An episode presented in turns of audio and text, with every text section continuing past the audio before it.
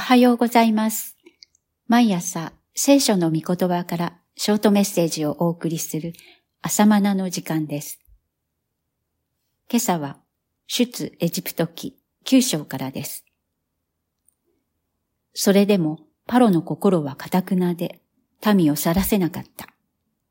9章7節次々と災いがエジプトを襲いました。この一連の災害は偶像礼拝者たちの国、エジプトとその王パロに対する神の裁きとして描かれていますが、それはやがて世の終わりに臨むすべての民と闇の世の主権者である悪魔、すなわちサタンに下される裁きを予言した出来事でもあります。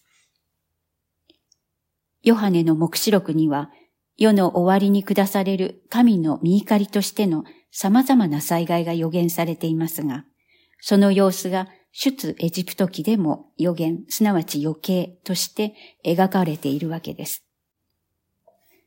さて、災いが下される中でも、主はご自分の民を守られる神です。イスラエル民族の住む五千の地だけは災いが及ばなかったのです。これは一連の災害が偶然の出来事ではなく、確実に神の御手による見業であることの証でした。しかし、それでもパロの心は堅くなで、民を去らせませんでした。堅くなな心は、強情とも訳されます。強情といえば、後の時代にイスラエル民族に神からの怒りが望んだ理由として、彼らは強情であったと説明しています。第二列王記17章14節新海訳では、うなじが怖い。預言者エレミアもイスラエル民族のことを強情、堅くなな心、うなじの怖いものと繰り返し指摘していますが、これは御言葉を素直に受け止めない心、罪を認めない心のことです。まさにエジプトのパロも堅くなで強情でした。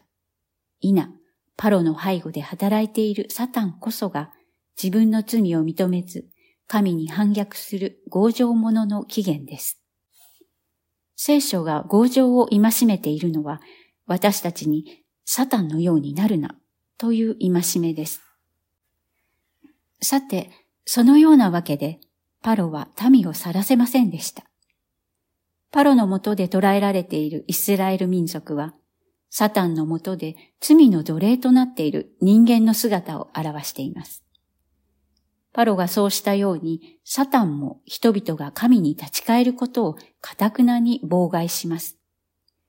伝道とはそんなサタンの支配下からイエス様のもとに引き出すことですから、生半可なことではありません。でも不可能なことではありません。現に私が救われたのですから。まず、私が主の側にしっかり立って、人々の救いのために祈ることから始めましょう。以上です。